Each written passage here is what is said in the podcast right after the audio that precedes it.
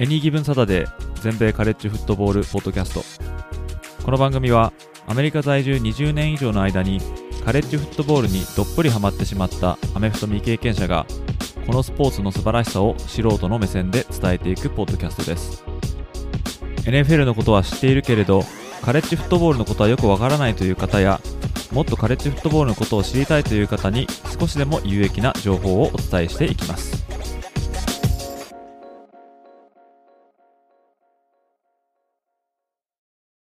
皆様ご機嫌いかがでしょうか？こちらは全米カレッジフットボールファンサイトを運営しております。エニーギブンサタデーです。日本ではゴールデンウィークも終わったということで皆様心身ともにリフレッシュされて通常業務に戻られたでしょうか？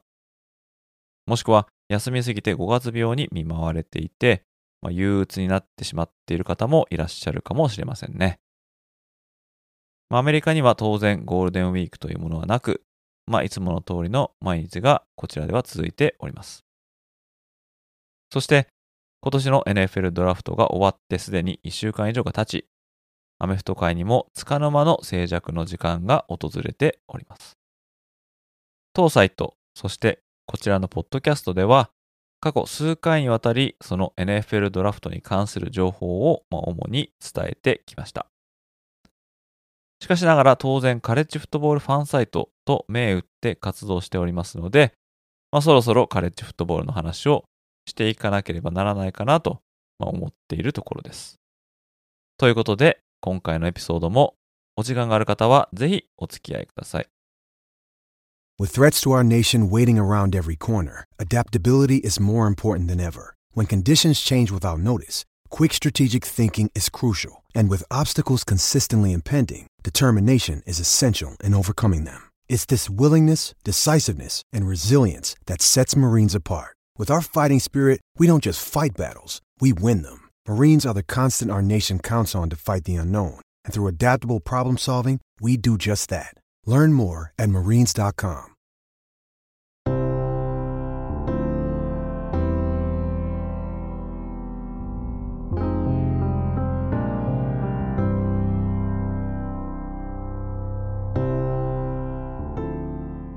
で、まず最初にですね、最近のニュースですね、こちらの方をちょっとご紹介していこうかなと思います。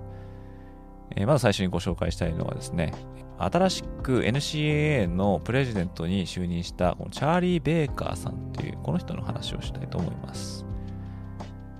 えー、それまでのマーク・エメットさんっていう人がいたんですけども、この人がですね、去年の終わりで、任期が終わって、で、それでまあ退いていって、で、その後がまあ誰だっていう、まあ、話だったんですけども、で、これでですね、ついたっていうのがこのチャーリー・ベーカーさんなんですね。で、この人はですね、2015年から2023年の1月、今年の1月ですね、ここまで、えー、マサチューセッツ州っていうところの州知事をしていたっていう人なんですね。まあ、ということなんで、まあ、政治の世界に身を置いてきたっていう、まあ、人で、で、そのさっき言ったこの前任のエマートさんは、ワシントン大学の学長を務めるなど、どっちかというとこのアカデミックなよりの人物だったんですよね。で、このエマートさんっていうのはですね、まあ、正直言うと、まあ、あんま評判が良くなくてですね、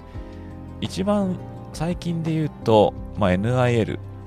ネームイメージライクネスっていう、まあ、学生アスリートが、自分たちの肖像権などを使ってお金を儲けてもいいよっていう、まあ、この動きですけども、まあ、これに関しての、まあ、整備が後手後手でですねちょっと今無法地帯みたいになってるんですけどもこれはこのエマートさんっていう人が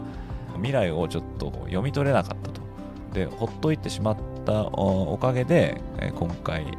こういう NIL がカオスに陥ってるっていう、まあ、そういうこともあってあんまりエマートさんの表現よろしくないんですけどもまあ、それにとって代わって就任したっていうのはチャーリー・ベイカーさんですね。それから3月からすでに NCAA、こちら全米大学体育協会ですね。こちらのプレジデントに就任しております。で、まあ、彼のですね、やっぱり一番の課題っていうのは今言った NIL の、まあ、整備だと思うんですけども、まあ、政治家としてのですね、えー、彼のバックグラウンドを生かして、まあ、法律で NIL を統制しようという試みをしているとまあ、いう話なんですよね。で、つい最近もですね、え、わざわざあのキャピトルヒルって、まああのまあ、国会議事堂みたいなのが、まあ、ワシントン DC にあるんですけども、そっちの方に出向きまして、まあ、なんとか NIL を法律で統制できないかっていうのを、まあ、政治家の方とちょっとこう話し合ってきたみたいな、あそういうことをしてまして、でその政治家の中には、あまあ、かつてアーバン大学とか、テキサス工科大学、そしてシンシナティ大学で監督を務めて、ま、現在は政治家に転向したっていうトミー・タバビル氏、えー、ま、こんな人もま含まれていたみたいなんですけども、ま、現在はですね、それぞれの州がそれぞれの州法で NIL を管理したりとか、もしくは全く管理していなかったりとかしているので、えー、まあ州によってバラバラなんですね。で、これをですね、連邦法で統一する必要がま高まっていたと。まあ、州法のさらに上にこう連邦法っていうのがあるので、連邦法でこうしろって言われたら、まあ、それに従わなきゃいけないわけですね。でそういうのがないので、もう一番トップダウンでこの NIL を管理できる、うん法律をなんとか作れないかと、まあ、そういう動きをまあしていると。まあ、これができるのもやっぱりこのチャーリー・ベイカーさんもともと政治家だったというこのバックグラウンドがあることで、まあ、こういうことに、こういう動きがあ出てるのかなっていう感じですけどもね。まあ一番やっぱりやらなきゃいけないのは NIL をオファーする側の管理、まあ、つまり、まあ、例えばブローカーとかですね、ブースターとか、え、そうやって、えー、これぐらいのお金をあげるからこっちおいでよって言ってる人たちを、まあ、統制するってことですね。まあ、こういうのが、まあ、一番大きな課題なんじゃないかなって思うんですけども、オファーを提示されて、でそれをじゃやりますっていうアスリートに、まあ、非はないと思うんで、やっぱり法外なものをですね、ただ単に選手をリクルートしたいからって言って、まあ、ディールを提示しているという大人たちをちょっと制御した方がいいんじゃないかと、まあ、いうことなんですけども。まあ、あとは、まあ、そういう学生アスリートとその家族へのリソースの供給と、あと問題が起きてしまわないようにするためのサポートの供給ということですね。まあ、そういうですね、巨額なお金を提示されて尻尾を振っていったにもかかわらず、ちょっと話が違うじゃないかみたいな、そういう問題が起きないように、まあ、エデュケートするっていうことですね。まあ、そういうのも必要だっていうふうに言われてますけども。であとはですね、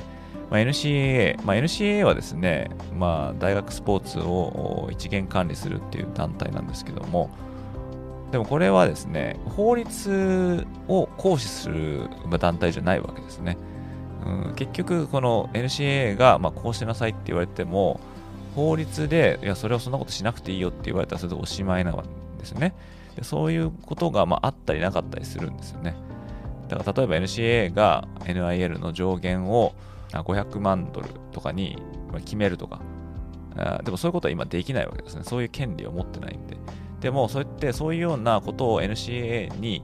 持たせようじゃないかっていうような動きもないことはないみたいなんですよね。まあ、そうなると、まあ、法律によらず、その NCA がこれやっちゃダメって言ったらもうダメということになる。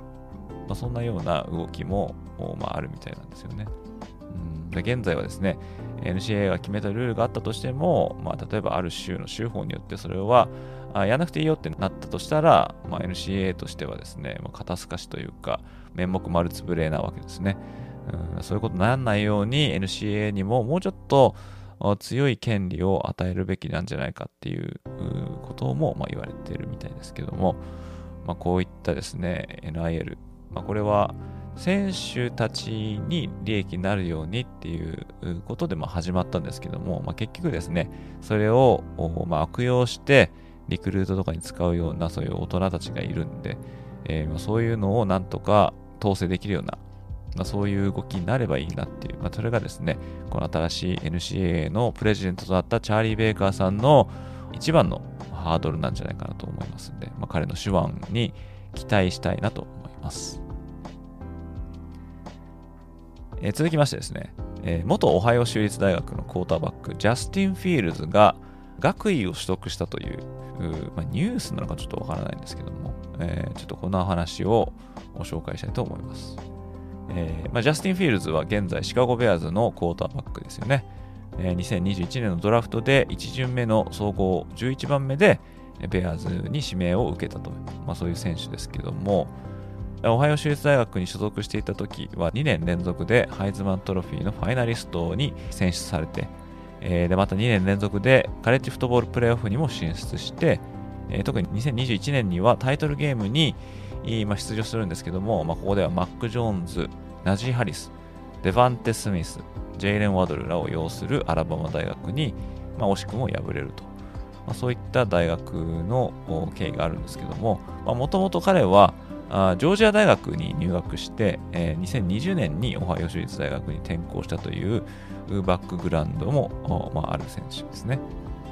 で、NFLA は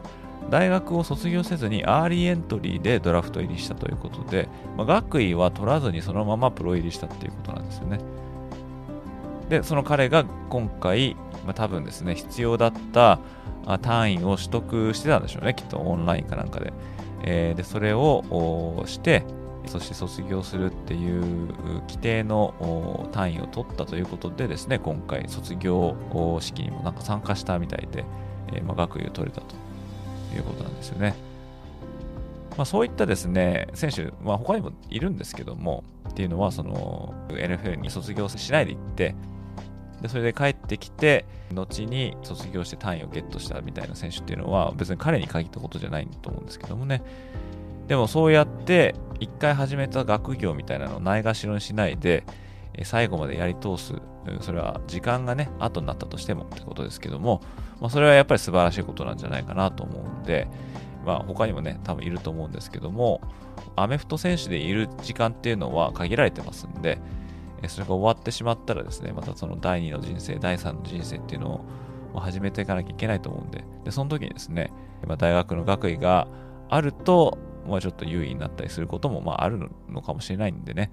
えー、まあそまたあとはですね、やっぱ結構あの大学に行くことがすごい大切なことっていう考え方っていうのは、まあ、あったりもしますね。特にちょっとこう厳しい環境で育ってきた家族とかね、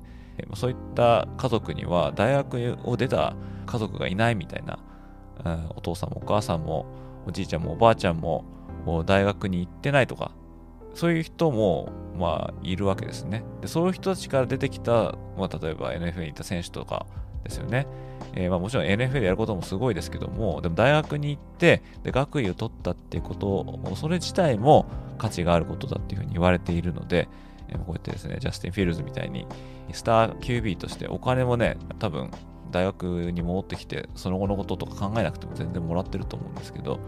でもその学位を取るということにもう意義を見出してるっていう、そういうところはですね、ちょっとあなんかいいなって思いましたね。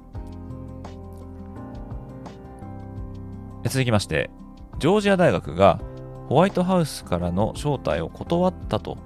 いうニュースをお伝えしたいと思います。でですね、まあ、アメリカのスポーツチームで、えー、まあ、そいっぱいあると思うんですけどもね、プロもそうだし、大学もそうなんですけども、でそれぞれのリーグで優勝したチームは、まあ、その栄誉を称えるために、今、大統領の住むホワイトハウスに招待されるっていうのが、まあ、よくあるトラディションとなってるんですね。で、2021年に優勝した際ですね、ジョージア大学は、あま、新型コロナのパンデミックによる影響で、まあ、ホワイトハウスからのこういった招待はなかったんで、まあ、この時は行ってなかったんですね。で、彼らはですね、ご存知の通り、去年も勝って、まあ、2連覇したんですけども、で、また今回も優勝したということで、このコロナのパンデミックの制限というのはもう解除されてますので、実際、ホワイトハウスに招待されて、で、まあ、大統領とかと面会して、まあ、その栄誉を称えるみたいな、そういうのに、まあ、招待されたんですけども、まあ、これをですね、ジョージア大学は、まあ、拒否っていうとちょっと言葉あれかもしれないんですけども、まあ、お断りしたってことですね。で、最後にホワイトハウスに招待されたカレッジフットボールチームっていうのは、2019年のチャンピオンだったルイジアナステートですね、LSU ですけども、まあ、この時は、えー、ジョー・バロウとかジャスティン・ジェファーソン、ジャマー・チェイス、こんな選手たちがいた時のチームですね。彼らは、まあ、ホワイトハウスに呼ばれたということなんですけども、ただこの前は、2018年はですね、クレムソンが優勝して、で、この時はちょっと覚えてる方いらっしゃるか分かりませんけども、まあ、ドナルド・トランプ大統領だったんですけども、まあ、アメフト選手はよく食べるだろうということで、あの、マックとかのハンバーガーをなんか300個ぐらいこう取り寄せてどうぞみたいな、そういうことでちょっと話題になりましたけどもね。えー、で、まあ、今回ですね、まあ、ジョージア大学、まあ、丁重にはお断りということなんですよね。もともとはですね、1月とかに行われるとか、そういうのがですね、まあ多分常だと思うんですけどもね。でも今回は6月の11日に予定されていたということで、で、ジョージア大学の言い分は、予定されてる日に都合がつかないということで、まあ、残念ながらちょっと今回はみたいな、まあ、話だったんですよね。で、まあ、ジョージア大学の選手がキャンパスに戻ってきて、夏のトレーニングを開始するっていうのがこの6月11日の翌日である6月12日の予定だということでですね、まあそれまでに選手の居場所がまだバラバラなので、6月11日にワシントン DC にチームとして集まるっていうのはちょっと難しいと、まあ、いうことみたいなんですけども、ただですね、こう、めったに行けるとこじゃないですからね、ホワイトハウスっていうのは。うん、でしかも去年行けなかったんですからね。まあ1日ぐらいなんとかできなかったのかなって思ってもしまいますし、まあそういうふうな論調の、まあ、ツイートなり記事なりもよく見ますけども、まあでもジョージアにしてみればね、えー、まあ今年行けなくても逆にまあ3連覇してまた来年行くよみたいな、まあそういう余裕の表れなのかななんてね、えー、思ったりもしてしまいますけども、まあこのジョージア大学の大統領との面談はないということですね。えー、まあ、ちょっとなんか行きたいと思ってる選手としてみれば残念なような気がしますよね。本当なかなかないと思うんでね。でですね、最後のニュース、こちらはですね、アイオワ大学とアイオワ州立大学の学生アスリートがオンライン賭博違反を犯したという疑惑があるっていうニュースですね。でですね、アメリカの学生アスリートは、まあ、いかなる賭博、えーま、これベッティングとか言いますけど、まあ、これに関わることを禁止されているんですね。まあ、それは当然、八百長に加担することを防ぐためとか、あまあ、あとはスポーツの、ま、インテグリティを守るためみたいな、あそんなことを、ま、言ってるんですけども、まあ、これはどのスポーツにおいても、まあ、一緒なんですよね。で、そんな中ですね、えー、ちょうど先週、先々週とかですけども、アイオワ大学とアイオワ州立大学の現役選手、並びに卒業した選手、もっと言うと大学のスタッフ、えー、彼らがオンラインのスポーツベッティングに関わっていたということが、まあ、発覚したんですね。で、そのうちの41人が現役の学生アスリートだったということなんですけども、この41人の中にはですね、フットボール部員だけじゃなくて、例えばレスリング部とか陸上部員とかもまあ含まれていたみたいなんですけども、えー、まあこうやってですね、現役のアスリートが、まあ、賭けに講じていたっていうですね、えー、ことが発覚したと。41人って結構いますけども、で、まあ、この両校がですね、調査にま乗り出したというニュースが流れてましたね。で、あの NCAA はですね、まあ、選手のアマチュアリズムっていうのを、まあ、維持することに、まあ、躍起になっているところなんですけども、まあ、それと同じぐらいですね、まあ、ギャンブルに関しても非常に鋭い目を光らせているっていう団体なんですね。まあ、大きなところで言うとですね、まあ、男女のバスケットボールのトーナメント、まあ、こちらでマーチマトネスっていうんですけども、まあ、こちらのトーナメントがあよくですね、賭けの対象になるんですけども、まあ、この NCA のトーナメントが始まる前とかにはですね、大抵 NCA からもう各大学、そして学生アスリートに絶対賭けちゃダメだよって通達がされると、まあ、それぐらいなんですよね。で、まあでもそれがあったにもかかわらず、今回はこのアイオワステートとアイオワ大学の学生が、まあこう、ちょっとバレたっていうことですよね。まあ、多分ね、やってる選手とかっていうのは他にもいると思うんですよね。ただバレてしまったっていうのがこのアイオワ州の、まあ、2校なんですけども、で、まあでもこの調査遺憾ではですね、調査の結果遺憾では、当事者の選手たちへの制裁はもとより、えまあ、大学への制裁も、まあ、大いに考えられるんじゃないかなって思うんですよね。もう41人っていうのは合わせて41人ですけども、これかなりの人数ですから、で、さらにスタッフも1人ぐらい含まれてるっていうことで、まあ多分このスタッフは、まあ解雇になっちゃうんじゃないかなっていう風な気はしますけどもね。ひょっとしたらね、この賭けに関わってた選手も、だいぶ退学なんてこともね、ないことないような気がしますね。それぐらい、やばいことだということなんですよね。で、このスポーツを賭けの対象にしてもいいという法律が、2018年にデラウェア州で通過して以来ですね、このスポーツベッティングの波っていうのは、全米中に広がっていったっていう、まあ、背景はあるんですね。で、最近だと、例えばドラフトキングとか、ベッド MGM とか、ファンデュエル、まあ、こんなようなですね、メジャーなオンラインギャンブルサイトがま増加してるんですよね。で、またそういった、まあ、アップとかを介して、まあ、ギャンブルするのにスマホ一つで済むようになったっていう、この現在の手軽さもこういったことに拍車をかけているのかもしれないんですけどね。うん、結構 CM とか、あと広告とかでこのスポーツベッティングのサイト出てきますよね。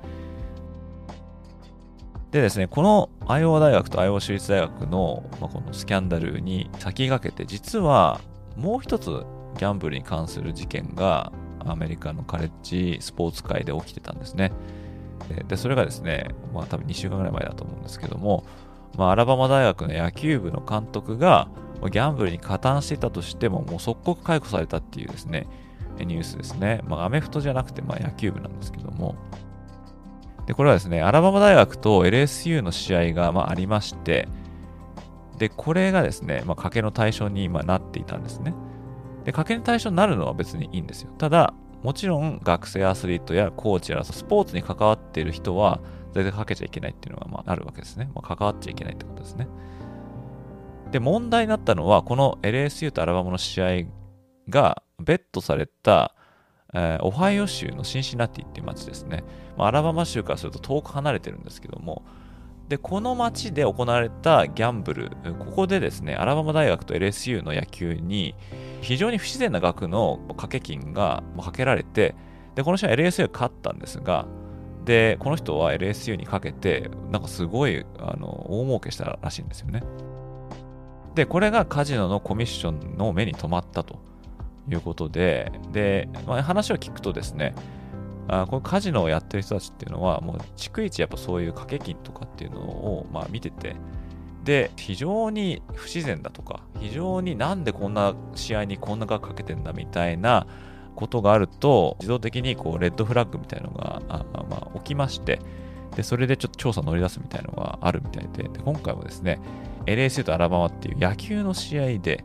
でしかもアラバマも LSM 全く関係ないシンシナティっていう街で巨額の掛け金があまあかけられたっていうことで即刻ですねアラバマの野球の試合は賭けの対象から外れるっていうことがあってですぐさまなんか調査が行われたみたいなんですけども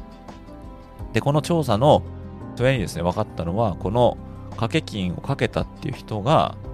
アラバマ大学の監督さんとなんかコミュニケート取っていたっていう話なんですね。で、これで繋がっていたっていうんで、まあ、即刻解雇になったっていうことなんですね。で、なんか話によると、この LSU とアラバマの試合で登板予定だった先発のスターピッチャー。で、彼が怪我でなんか出なくなるみたいなことを、まあ、事前に、まあ、もちろん監督ですから知ってるわけですよね。で、このことを、なんかこのシンシナティにでいたっていう人に、まあ、教えたとか、まあ、そんな話が、まあ、あってですね。で、その賭けに、えー、まあ、八百長っちゃ八百長なのかもしれないですよね。まあ、そこで、まあ、解雇になったっていうね、話があったんですよね。なんかでもこの、そういうシステムなんだっていうのも私ちょっと聞いてて、ちょっと驚いたんですけどもね、そういう不自然な掛け金があると、そうやってすぐこう動くんだっていうのもね、えー、まあ、別に私が賭けをするわけじゃないんですけれども、なんか知ってて、えー、あそういうのもあるんだっていう、ちょっと新たななんかこう知識みたいな感じでしたけども、まあ、こんな感じでですね、まあ、日本もそうだと思うんですよね。スポーツの賭博とかっていうのはダメだと思いますし、えー、でもこっちもそうなんですけども、うん、それがですね、ここ2週間の間で、えー、アラバマとアイオワってまあ違うところで起きたって、あんまりね、ギャンブルの、えー、スキャンダルってあんま出てこないんですけど、でもレアなそのギャンブルのニュースが2つもですね、2週間内で起きたっていうことで、ちょっとこっちでは賑やかしているかなっていう感じですね。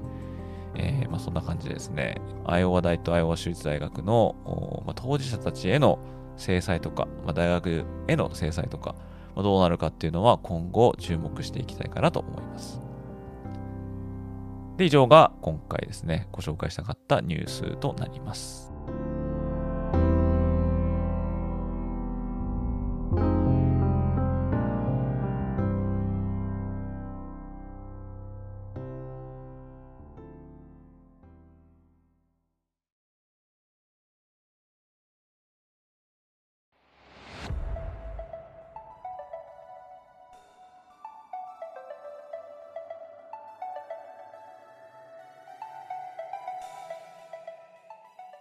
で次はですね、春季トレーニングを振り返るっていうお話をしていこうかなと思いますね。えー、まあ、春季トレーニングっていうのは何なのかっていうことですけども、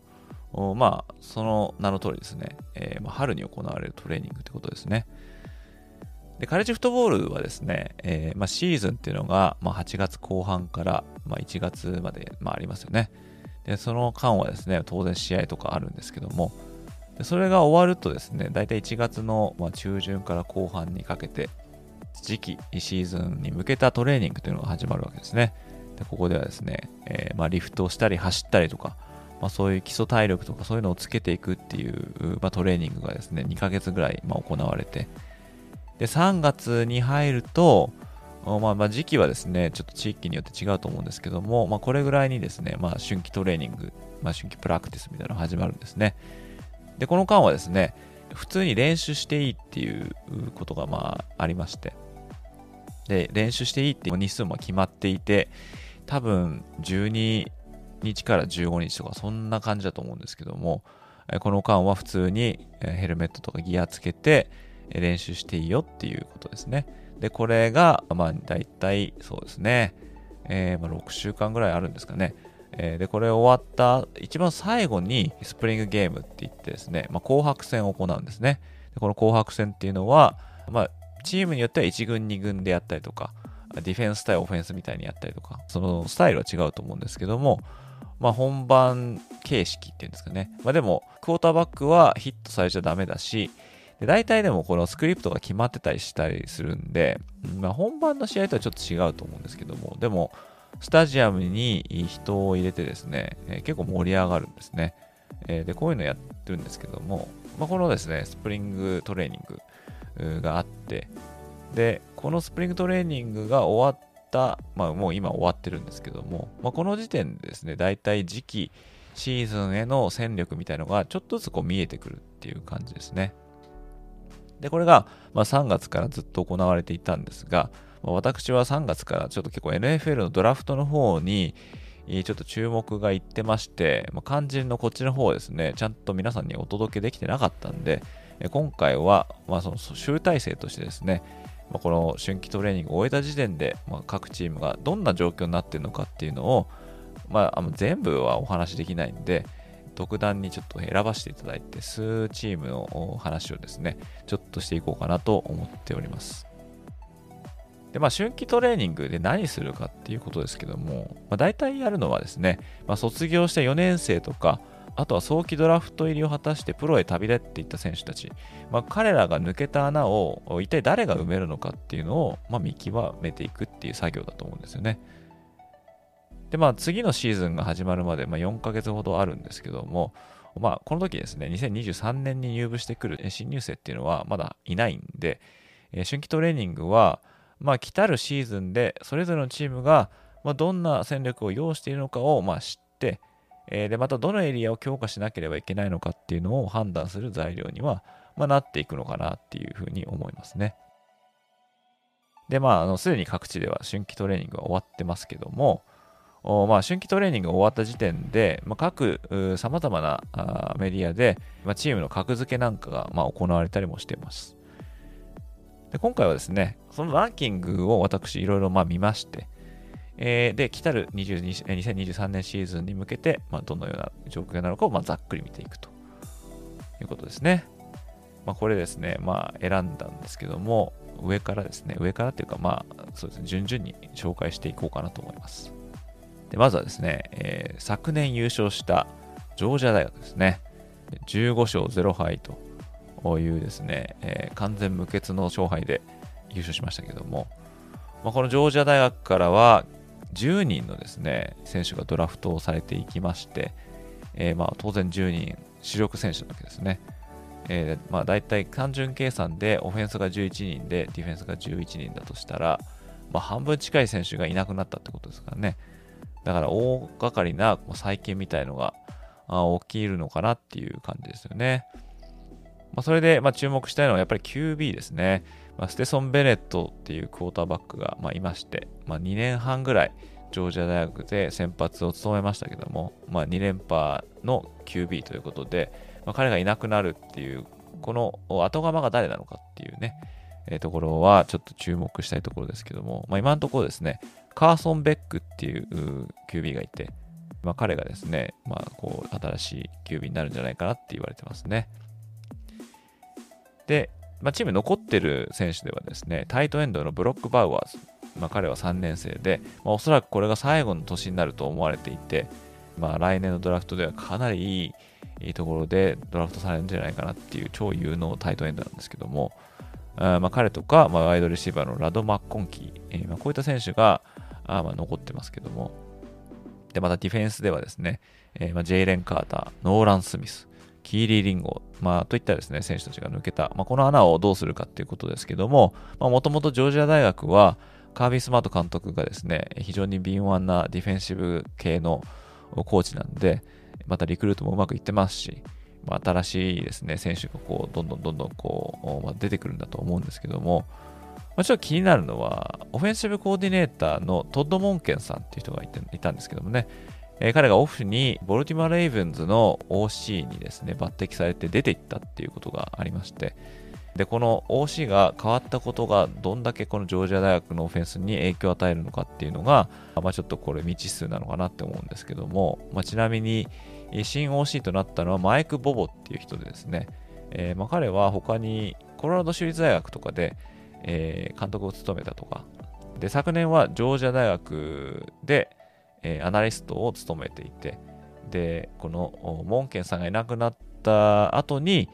アナリストから OC に昇格したっていう人ですね。まあ、彼がどんなオフェンスを組み立てるのかっていうのに非常に注目が集まるんじゃないかなと思います。えー、次に紹介したいのはミシガン大学ですね。昨年は13勝1敗ですね。ビッグ10を2連覇して、えー、まあ非常に波に乗ってる大学だと思うんですけども、このチームにはですね、えー、クォーターバックの JJ マッカーシー、で、ランニングバックのブレイク・カーラム、ブレック・アーラムは怪我をしてですね、後半ちょっと出れなかったんですけども、まあ、春もね、確か練習は控えてたと思うんですけども、まあ、彼がまあ残留残留してるというで。さらにはですね、そのカーラムがいなかった時に大活躍したランニングバックのドノバン・エドワーズ、えー、こういったですね、選手たちが残ってますね。オフェンシブラインにはアリゾナ州立大学からラダリウス・ヘンダーソンとスタンフォード大学からドレイク・ニュージェントっていうトランスファー選手を補強とかしてまして、まあ、相変わらずですね、ランヘビーというか、パー系のオフェンスで、えー、来年もまたちょっと見せてくれるんじゃないかなっていうところですけども、まあ、ディフェンスは、もともとディフェンスはですね、えー、定評がありますんで、現在のですね、まあ、まあ、後でちょっとランキングみたいなの紹介しますけども、ミシガン大学はですね、えー、この2023年度シーズンに向けてですね、非常にいい評価を受けているチームですね。えー、続きまして、えー、パック12のサザンカリフォルニア大学ですね。えー、昨年は11勝3敗だったんですけども、まあ、去年はですね、オクラホマ大学からあやってきたリンカン・ライリー監督の、まあ、初年度でで、初年度からいきなり11勝っていうことなんで、まあ、彼の手腕の凄さが改めてこう分かったっていうシーズンになったんですけども、またこのチームには、ハイズマントロフィー受賞 QB のケイレブ・ウィリアムス、まあ、彼が健在と。で、彼はですね、すでに来年のドラフトで総合ドラ1候補って言われてるですね、非常に逸材 QB なんですね。で、彼がまだいるっていうのは非常に大きいと思うんですけども。で他にはですね、あの、ホール・オブ・フェイマーのジェリー・ライスの息子であるブレンデン・ライスとか、彼、ワイドレシーバーですけどね、えー、まあ、彼もいたりとか。で、他にトランスファーによってですね、大型補強をですね、えー、各ポジションで完了してまして、まあ、非常にですね、ちょっと楽しみなチームになってると思うんですけども、まあ、他にはですね、えー、元テキサス工科大学の監督で、昨年までアリゾナカーディナルズでヘッドコーチを務めたというクリフ・キングスバリーさんがオフェンスのアナリストとして、えー、ま、合流したということもあってですね、このただでさえこのリンカン・ライリーさんのオフェンスが、えー、威力抜群なのにですね、えー、またこのちょうど、まあ、先輩後輩に当たるんですけどもね、こうあテキサス工科大学の、えー、でそのキングスバリーさんがあ USC に来たことで、さらに、えー、このオフェンス力が上がるのかなっていうのがね、非常に注目されるところですね。で次紹介したいのは、ペンシルバニア州立大学、ペンステートですね。昨年は11勝2敗というですね、まあ、素晴らしい成績を残しておりますけども、彼らからはですね、まあ、6年も在籍したっていうクォーターバックのショーン・クリフォード、彼がついに卒業して、まあ、ドラフトでグリーンベイ・パッカーズに、まあ、指名されましたけども、まあ、その彼の後釜でいるのがですね、まあ、非常に期待度が高い2年生のドリュー・アラで彼の出番が、まあ、ついにやってきたということになりますね。このスプリングボールでもですね、結構非凡な才能を見せていたみたいで、えー、ちょっとペンステートの界隈ではですね、バズ度が高くなってますね。で、また、昨年フレッシュマンでえ非常にセンセーショナルだったランニングバックのニック・シングルトンにも、まあ、注目が集まってますし、まあ、ドラフトでジョイン・ポーター・ジュニアとか抜けたんですが、既存のディフェンス力はですね、なかなか評判も高いので、ペンシルバニア州立大学2023年はですね、ちょっと昨年よりもさらにやるんじゃないかっていう期待度は高いと思います。えー、続きまして紹介したいのはですね、フロリダ州立大学ですね。えー、昨年は10勝3敗ということだったんですけども、このマイク・ノベル監督が就任して3年目だったと。これでようやくまあ花咲いたなっていうシーズンだったんですね。えー、ということなんで、まあ、かつてですね、1990年代、2000年代の、まあ、頭とかにはですね、圧倒的な強さを見せつけてきたこのフロリダ州立大学が、いよいよこう表舞台に帰ってきたのかなっていう、そういうですね、期待度はあかなり上がってると思うんですけども、あまあ、ここにいる QB のジョーダン・トラビス、えー、まあ、彼は非常に機動力の高い、えー、できるクォーターバックと、あとはですね、ランニングバックのトレイ・ベンソン、ワイドレシーバーのジョニー・ウィルソンっていうですね、え非常に能力の高いスキルプレイヤーが残ってまして、2014年以来の ACC タイトル獲得が期待されているという非常にですね、上り調子のチームかなって思いますね。で、次はですね、ルイジアナ州立大学ですね。えー、昨年の勝敗は10勝4敗でした。で、昨年はですね、えー、ノートルダム大学からやってきたブライアン・ケリー監督の初年度だったんですけども、まあ、いきなり2桁勝利を獲得ということで、スタートダッシュは予想以上だったかなっていう感じですね。で、クォーターバックはですね、ジェイレン・ダニエルですね。彼はアリゾナ州立大学の転校生ですけども、まあ、彼がですね、えー、昨年後半にかけて非常に今プレーが板についてきて、まあ、アラバマ大学から金星を奪うなんてね、えそういう試合も見せつけてくれましたけども、まあ、他にはですねえ、ラインバッカーに若きスターでもあるハロルド・パーキンス・ジュニアっていうですね、えー、逸材もおりまして、まあ、2019年以来のですね、SEC の西地区制覇なるかと、あまあ、そういうような話が湧き起こっております。えー、次はですね、アラバマ大学ですね。えーまあ、アラバマ大学は QB のブライス・ヤング、エッジのウィル・アンダーソン・ジュニアをはじめとする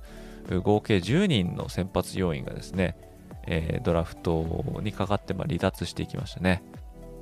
そういうことで彼らもかなり大きな補強というか補填みたいなのが必要だと思うんですけども、やっぱり焦点は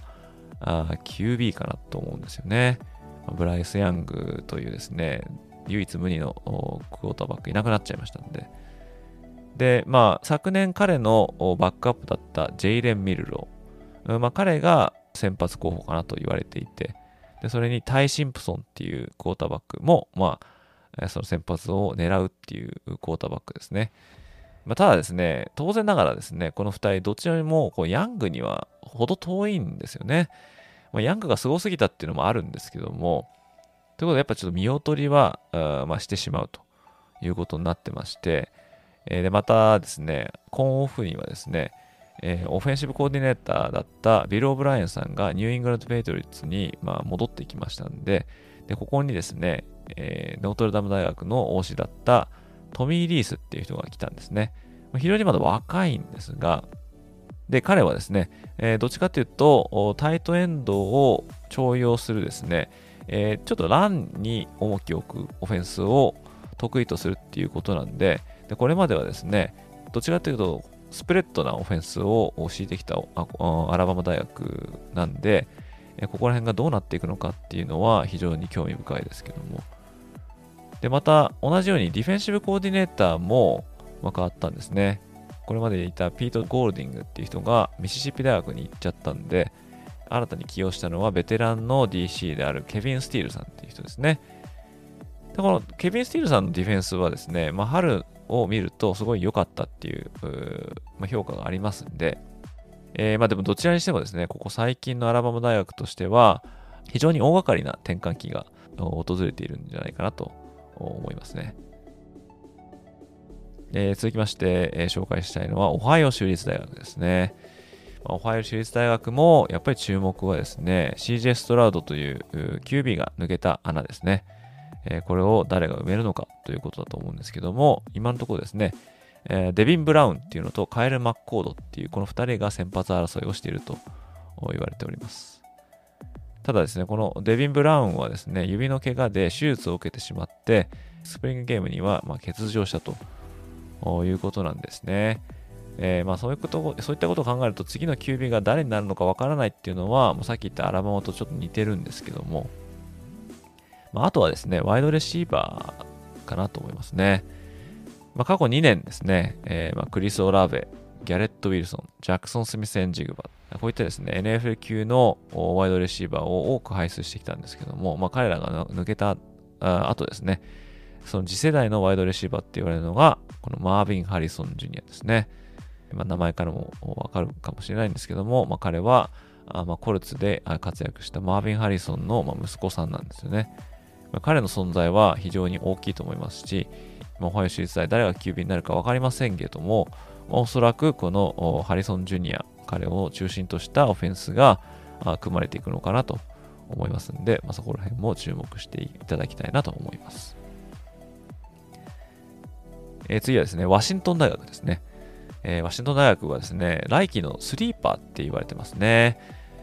で注目はクォーターバックのマイケル・ペニックス・ジュニアですね。えー、彼はもともとインディアナ大学からの転校生なんですけども、昨年はですね、4641ヤードのパスヤードを記録して、ワシントン大学のスクールレコードをま更新したっていうですね、QB ですね。今回ですね、ドラフト入りすることもできたんですけども、ひょっとしたらですね、CJ ストラウドとか、ブライス・ヤングとかとちょっと競合したくないということで、ひょっとしたらこの今回のドラフト入りを避けたのかもしれないんですけども、まあ、彼が戻ってくるってことはワシントン大学にしてはですね、非常に大きな強みになるんじゃないかなと思いますんで、ワシントン大学はですね、まあ、パック12で、ちょっとこう、ダークホース的な存在でですね、ちょっとこう、上を目指してこれるチームなんじゃないかなって、現時点では、まあ、思わせてくれるチームですね。えー、次はですね、ノートルダム大学ですね。まあ、昨年、マーカス・フリーマンさんの、まあ、初年度ということで、まあ、9勝4敗と、そういう戦績を残しました。まあ、ブライアン・ケリー監督が、まあ、LSA に行ったって話をちょっとさっきもしましたけども、まあ、フリーマンさんの新体制でですね、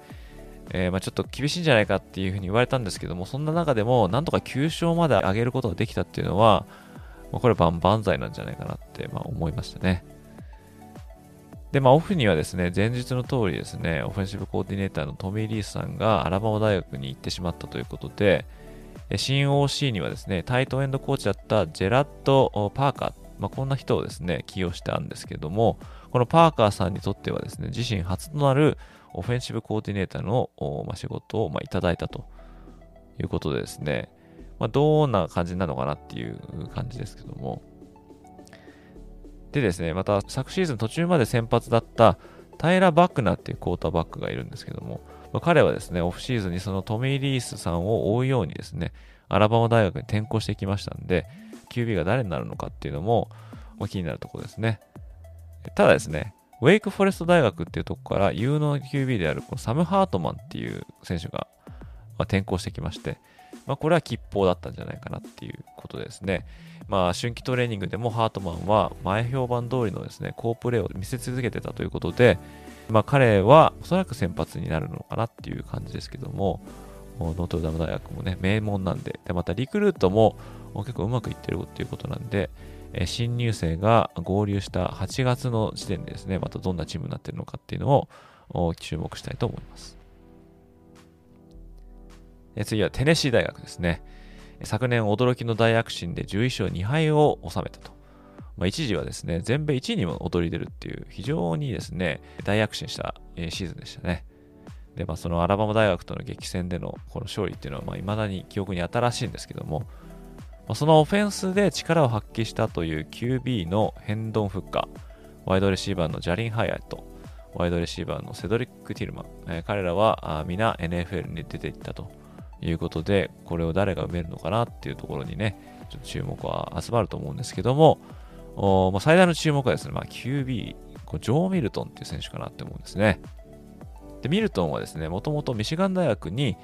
まあ、非常に高い期待を背負って入部したんですけども、えまあ、ミシガンでは、まあ、機能せずに先発の座を追われて、で、まあ、テネシー大学に転校してきたんですね。で、その初年度だった2021年度は、まあ、先発として開幕を迎えるんですけども、まあ、後にヘンドフッカーに先発の座を奪われてしまいます。そして昨年はそのフッカーのバックアップとして、まあ、過ごすんですけども、えヘンドフッカーがシーズン終盤に ACL を断裂して戦線を離脱するとですね、このミルトンが先発 QB に昇格しまして、えー、で、最後に出場したクレムソン大学とのオレンジボールではですね、MVP を獲得するほどの活躍を見せたと。そんな選手なんですよね。とにかくですね、えー、超強肩で知られるということでですね、非常にパスが投げられるんですよね。えー、ま、機動力もあって、まあ、パスの精度がうーんっていう感じだったのが、まあ、ミシガンないし、まあ、最初のテネシーの頃の、ま、彼だったんですけども、ま、この紆余曲折あったこのミルトンがですね、テネシー大学で最後の年に花を咲かせることができるのかという、えそういったことに注目したいなと思います。えー、次はですね、クレムソン大学ですね。まあ、昨年、えーま、ACC タイトルはですね、獲得したんですけども、なぜかいまいちパッとしないシーズンに終わってしまったっていう印象がありますね。まあ、入部以来ですね、期待され続けた QB の DJ ウィアンガラレイ、彼がですね、えー、やっぱりいまいちでで、とうとうオレゴン州立大学にオフに転校してしまいました。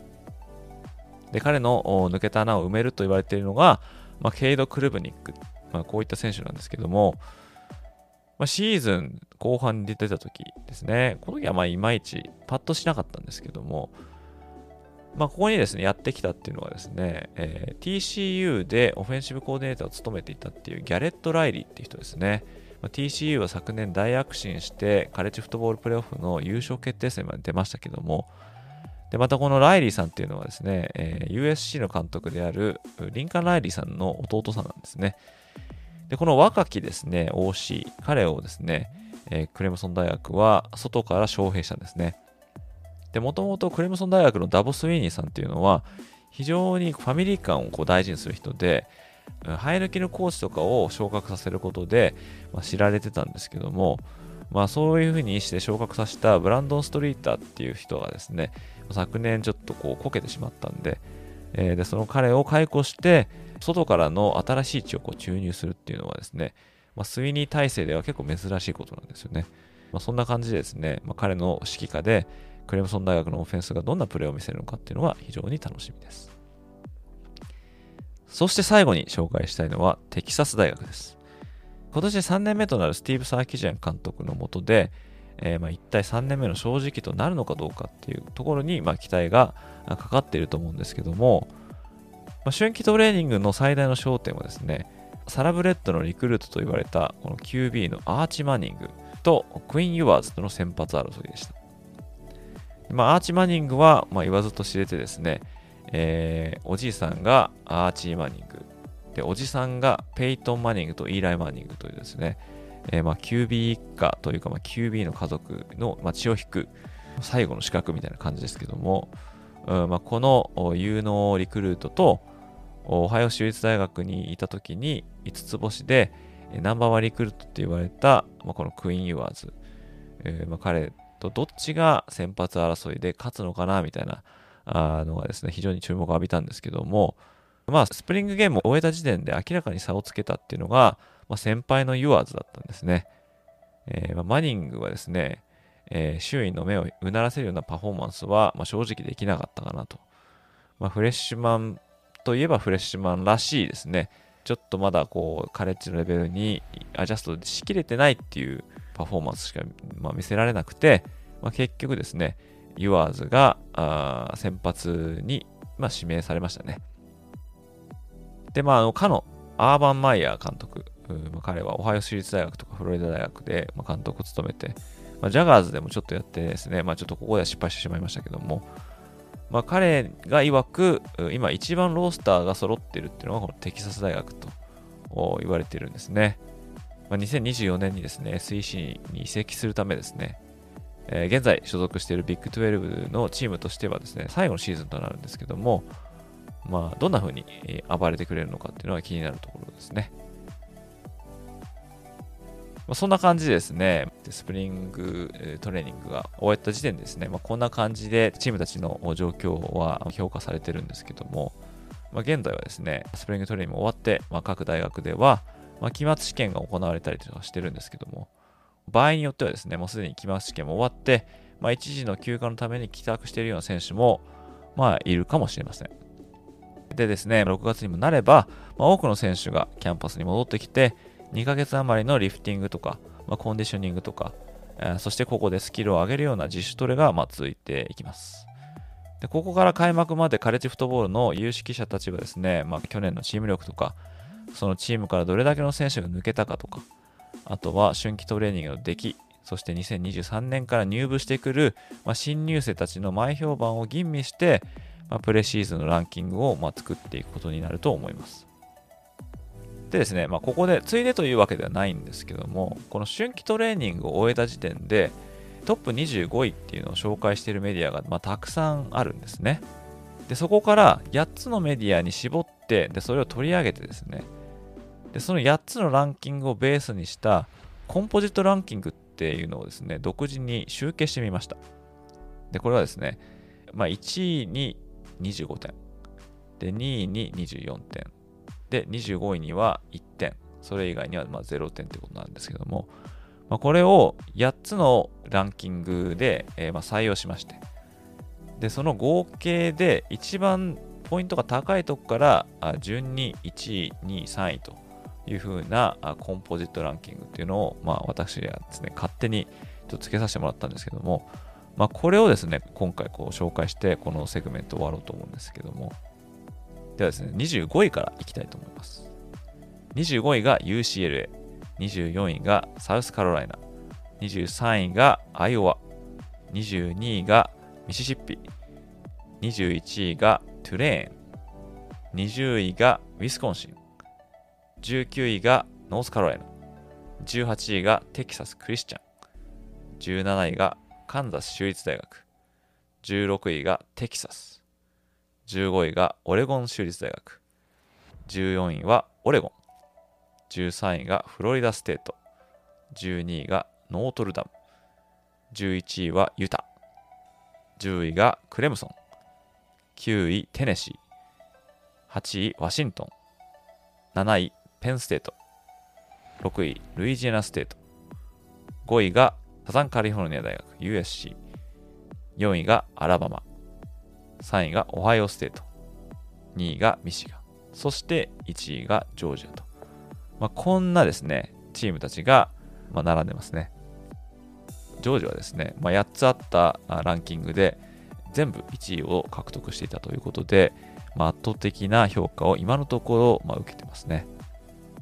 まあ、こんな顔ぶれになりましたけども、現状の強さがですね、本当にこの順位がどうかって言えばですね、まあ、実際誰にも分かりませんので、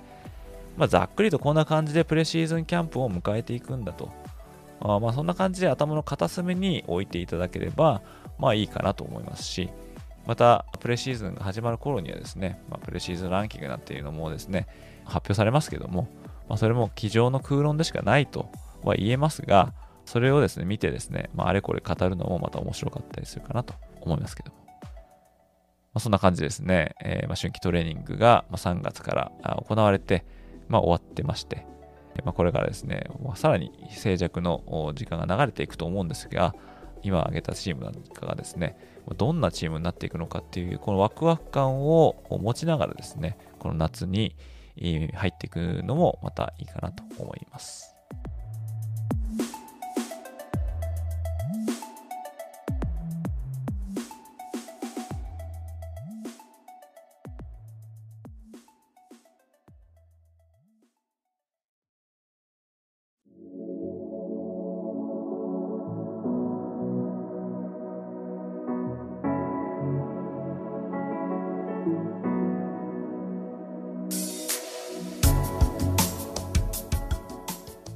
最後にですね、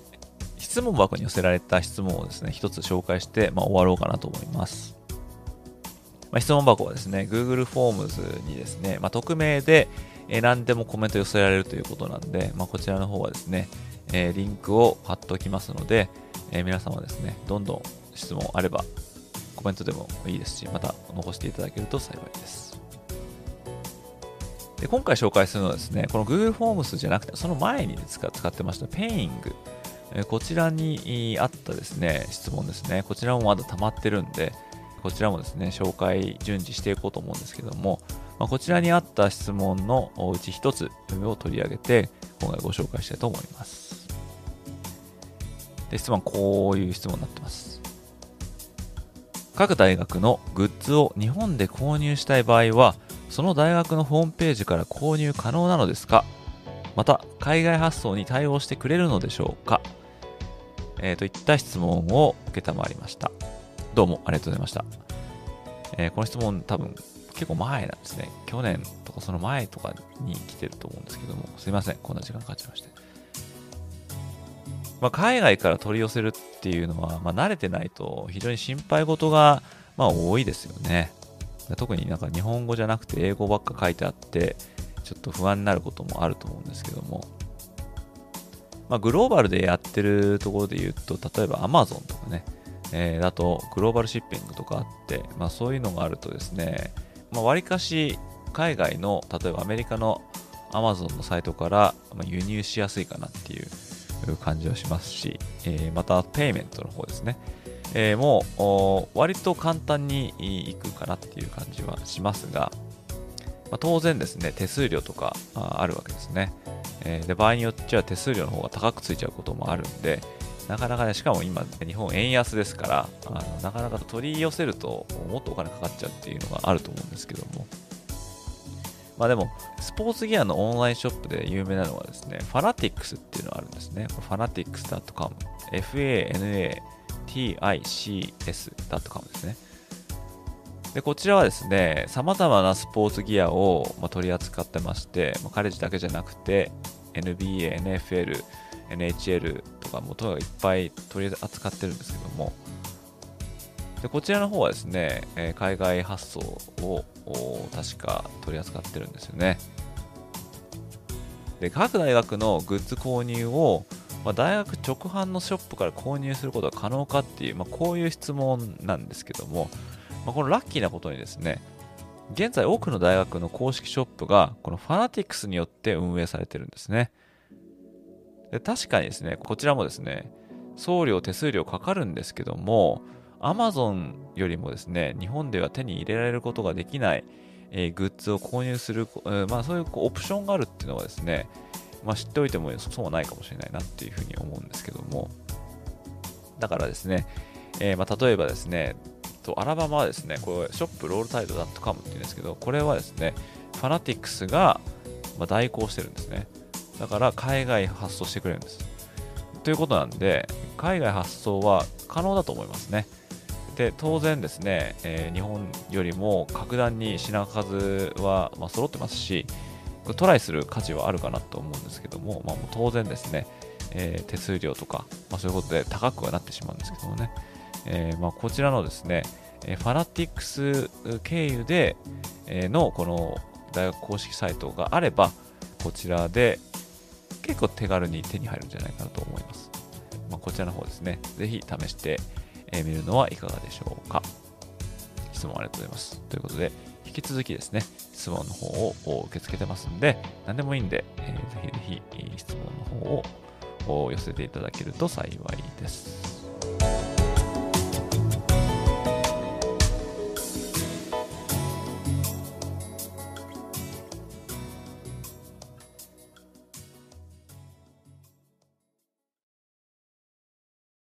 さて、ここからはエンディングとなります。春季トレーニングも終了し、季節は学期末。ファイナルエグザムと呼ばれる期末試験に追われている大学生が、各地で寝不足な日々を過ごしていることだと思います。それはカレッジフットボール選手に始まる大学生アスリートでも同じことで、彼らはどんなに華やかな世界に身を置いていたとしても、本業は学生であり、クラスをパスしなければ、プレイ資格が剥奪されてしまうなんてことも、まあ、ないことはありません。そして、4年生たちは卒業を迎え、ある選手は普通に就職し、またある選手は大学院へと進学し、そしてほんの一握りの選手たちだけが選ばれし世界である NFL へと足を踏み入れることになります。大学スポーツを一元管理している NCAA は学生アスリートたちがしっかりと勉強して卒業していくことにもたくさんの力を注いでいます。特に日本とは逆で入学するよりも卒業する方が大変だと言われるアメリカにおいてどれだけの学生アスリートが在学する大学を卒業できたかということはその大学がスポーツだけでなく学生のアカデミック面をちゃんとサポートしているかどうかを測る一面となります。その度合いを示す数値にグラデュエーションサクセスレートというものがあります。これは単純に大学に入学した学生アスリートがちゃんと卒業できたかどうかをまあ測るものになります。2000年にナショナルタイトルを獲得したオクラホマ大学は当時学生の卒業率が50%にも満たないという数値を残したのはまだ記憶に新しいところですけれども以来 NCAA はこの数値を改善するために各大学に学生アスリートをサポートすることを強く推奨してきました。過去20年間を振り返るとこの数値は目覚ましく進歩しており特に黒人学生ヒスパニック系学生の卒業率が20年前と比べると25%も増加しているなどあそういったことがデータにも現れております2022年11月にリリースされた最新のデータによるとトータルで94%の学生アスリートが卒業までこぎつけたということですから、まあ、これは驚きの数値です。で、NCAA ディビジョン1部の中でも最もこのグラデュエートサクセスレートが高かった大学というのが6つあります。そのスコアは98%だったのですが、この中にはハーバード大学、イェール大学、コロンビア大学、ビラノバ大学、バックネル大学といったいわゆる FCS フットボールチャンピオンシップサブディビジョンの5つの名門校が名を連ねています。というところでここで突然ですがクイズです。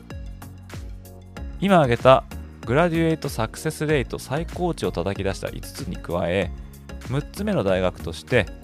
FBS フットボールボールサブディビジョンの一員であり、